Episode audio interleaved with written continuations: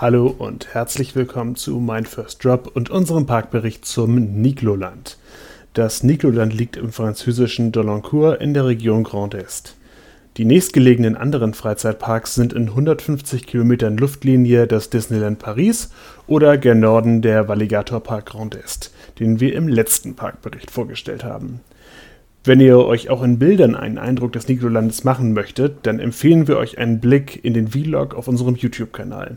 Den erreicht ihr am besten über linktree slash meinfirstdrop und sowohl Podcast-Kanäle als auch auf YouTube freuen sich immer über ein Abo und den Beginn einer langen und wunderbaren ZuschauerInnenfreundschaft. Dann mal auf nach Frankreich.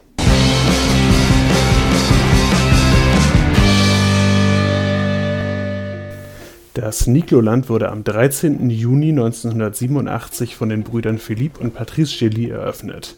Sie investierten sieben Millionen Francs, um auf dem familieneigenen Grundstück einen Park nach amerikanischem Vorbild zu eröffnen. Auch wenn sich im Park selbst nicht verleugnen lässt, dass auch der Europapark an vielen Stellen Pate gestanden haben dürfte. Die Historie des Parks liest sich in der Folge recht unspektakulär, denn der Park befindet sich bis heute in Familienbesitz.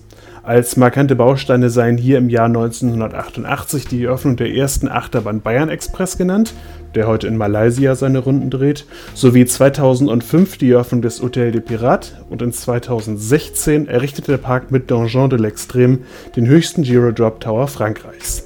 zweitausendeinundzwanzig steht mit der Eröffnung der Wasserachterbahn Krampus Expedition die größte Investition der Parkgeschichte bevor.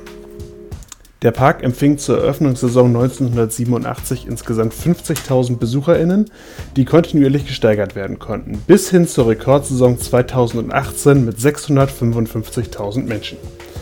Dann schauen wir doch mal rüber auf die im Park befindlichen Achterbahnen.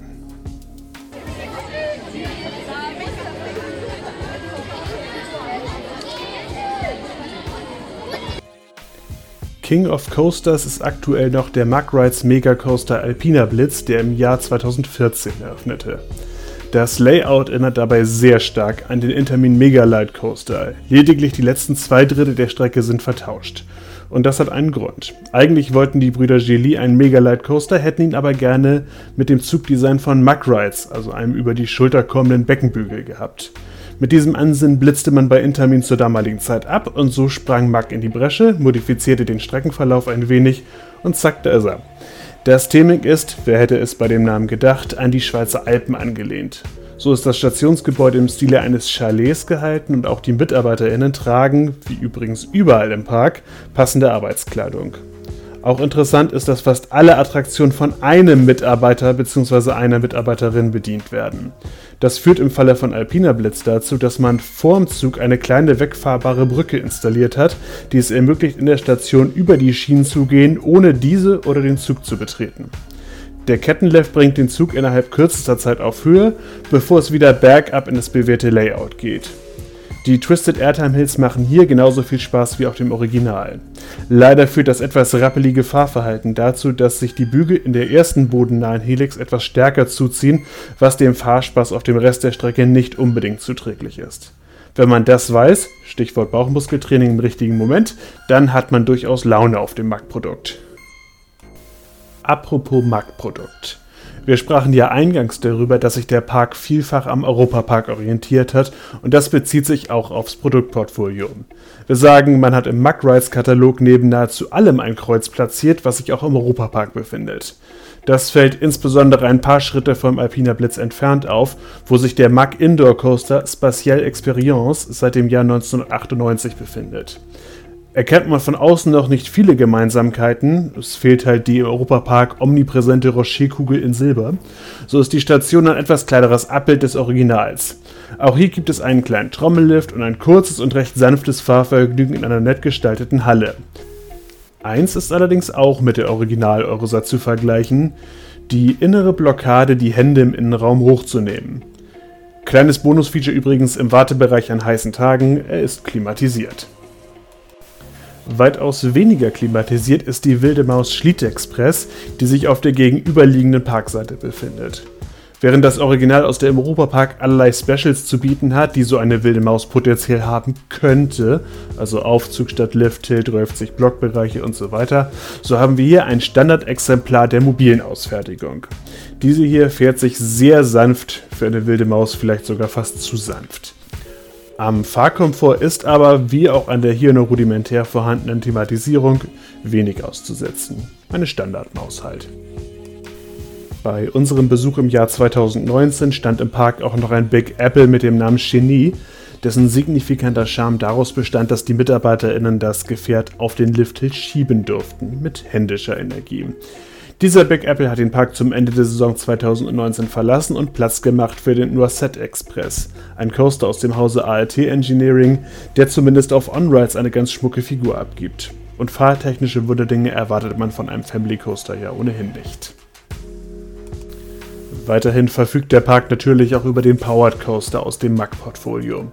Der hier Goldmine Train genannte Coaster führt durch den amerikanisch geprägten Themenbereich des Parks und interagiert mit der Wildwasserbahn, die wir später thematisieren werden. Das Layout als solches ist cool und wird auch stellenweise angenehm zackig durchfahren. Thematisch nicht so hundertprozentig passend sind allerdings die Stobo-Effekte beim Durchfahren der Station sowie die etwas zu Jahrmarktmäßige Sirene bei eben jener Stationsdurchfahrt. Im Grunde aber lohnenswert, auch wenn sich hier mit Zügen der zweiten Generation am Sitzkomfort sicherlich noch etwas optimieren ließe. Für die Menschen, die die Mittagspausen immer gerne nutzen, um die Essensunterbrechungen anderer für eine schnelle Runde Coastern zu nutzen, die seien in diesem Park gewarnt. Alle Rides machen um die Mittagszeit herum eine Stunde Pause. Welcher Ride wann, hängt im Zweifel direkt am Ride selbst. Leider allerdings an keiner zentralen Stelle, weswegen man des Mittags teilweise unnötig viel Strecke auf sich nehmen muss.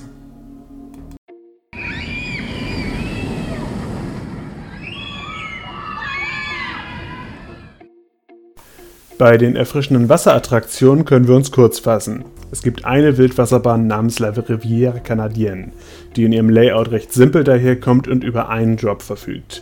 Man wird allerdings angenehm nass, was an heißen Tagen die MitfahrerInnen hoch erfreut. Die Thematisierung ist im Stile einer Holzfällerei gestaltet, was zu einem Logflume ja perfekt passt.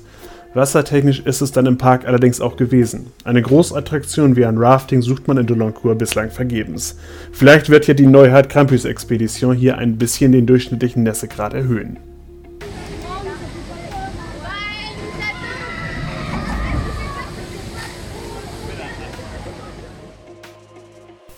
Bei den signifikanten Thrill-Rides ragt, im besten Sinne des Wortes, der Freefall Tower Donjons de l'Extreme heraus.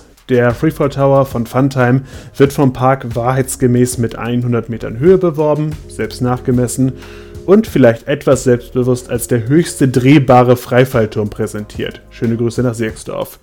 Wobei, der Turm hier kann ja nur die Gondel drehen, aber nicht kippen. Wären wir also im Phantasialand und würden Weltrekorde suchen, dann wäre die Aussage ja nicht falsch, denn in Siegsdorf steht ja der höchste Freifallturm mit Dreh- und Kippbahn sitzen.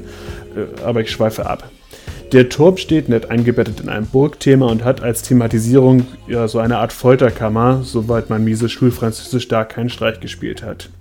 Der Fall ist aber durchaus intensiv und die vorangegangene Aussicht auf die Hügel der umliegenden Champagne ist wunderschön. Interessant ist dabei, dass sowohl der Kiddie Freefall nebenan als auch der große Turm von derselben Person geoperated werden.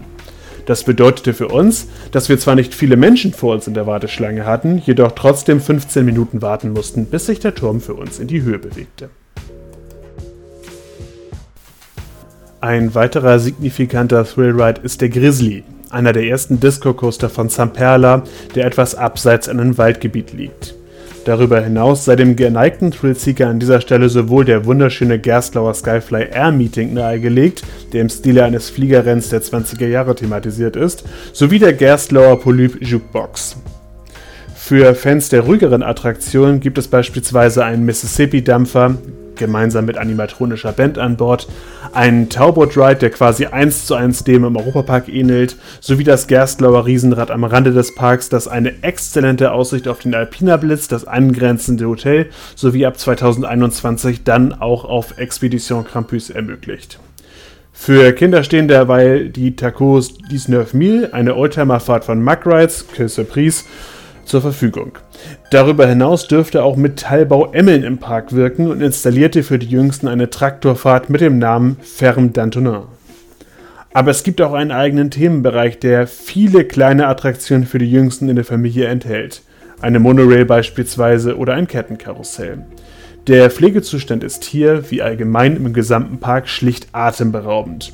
So atemberaubend, dass uns nur der Flugrost am Dach von wirklich alten Gebäuden etwas auffiel. Aber danach muss man wirklich die Augen aufhalten. Neben den Attraktionen glänzen auch die Gartenanlagen mit einem beeindruckenden Pflegezustand. Das zählt natürlich in Summe noch lange nicht alle Attraktionen auf, verschafft euch gerne dazu noch einen Eindruck in unserem Vlog, wo wir auch noch einige andere Attraktionen beschreiben und zeigen.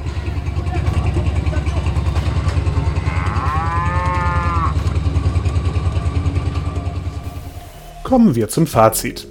Wer einen kleinen Europapark möchte, aber keine Lust hat, überdurchschnittlich lange an den Attraktionen anzustehen, der ist hier genau richtig.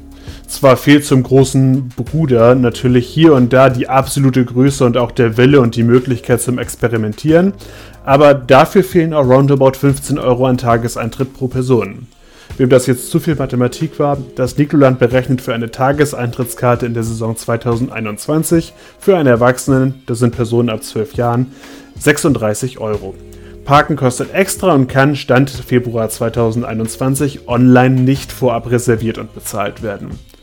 Was zu kritisieren wäre, der Stil, auch an Großattraktionen Mittagspausen zu machen und sie währenddessen zu schließen, sowie die Konsequenz, auch an Großattraktionen nur eine Person zum Operaten abzustellen, was der Kapazität der betreffenden Attraktion eher zur Last fällt.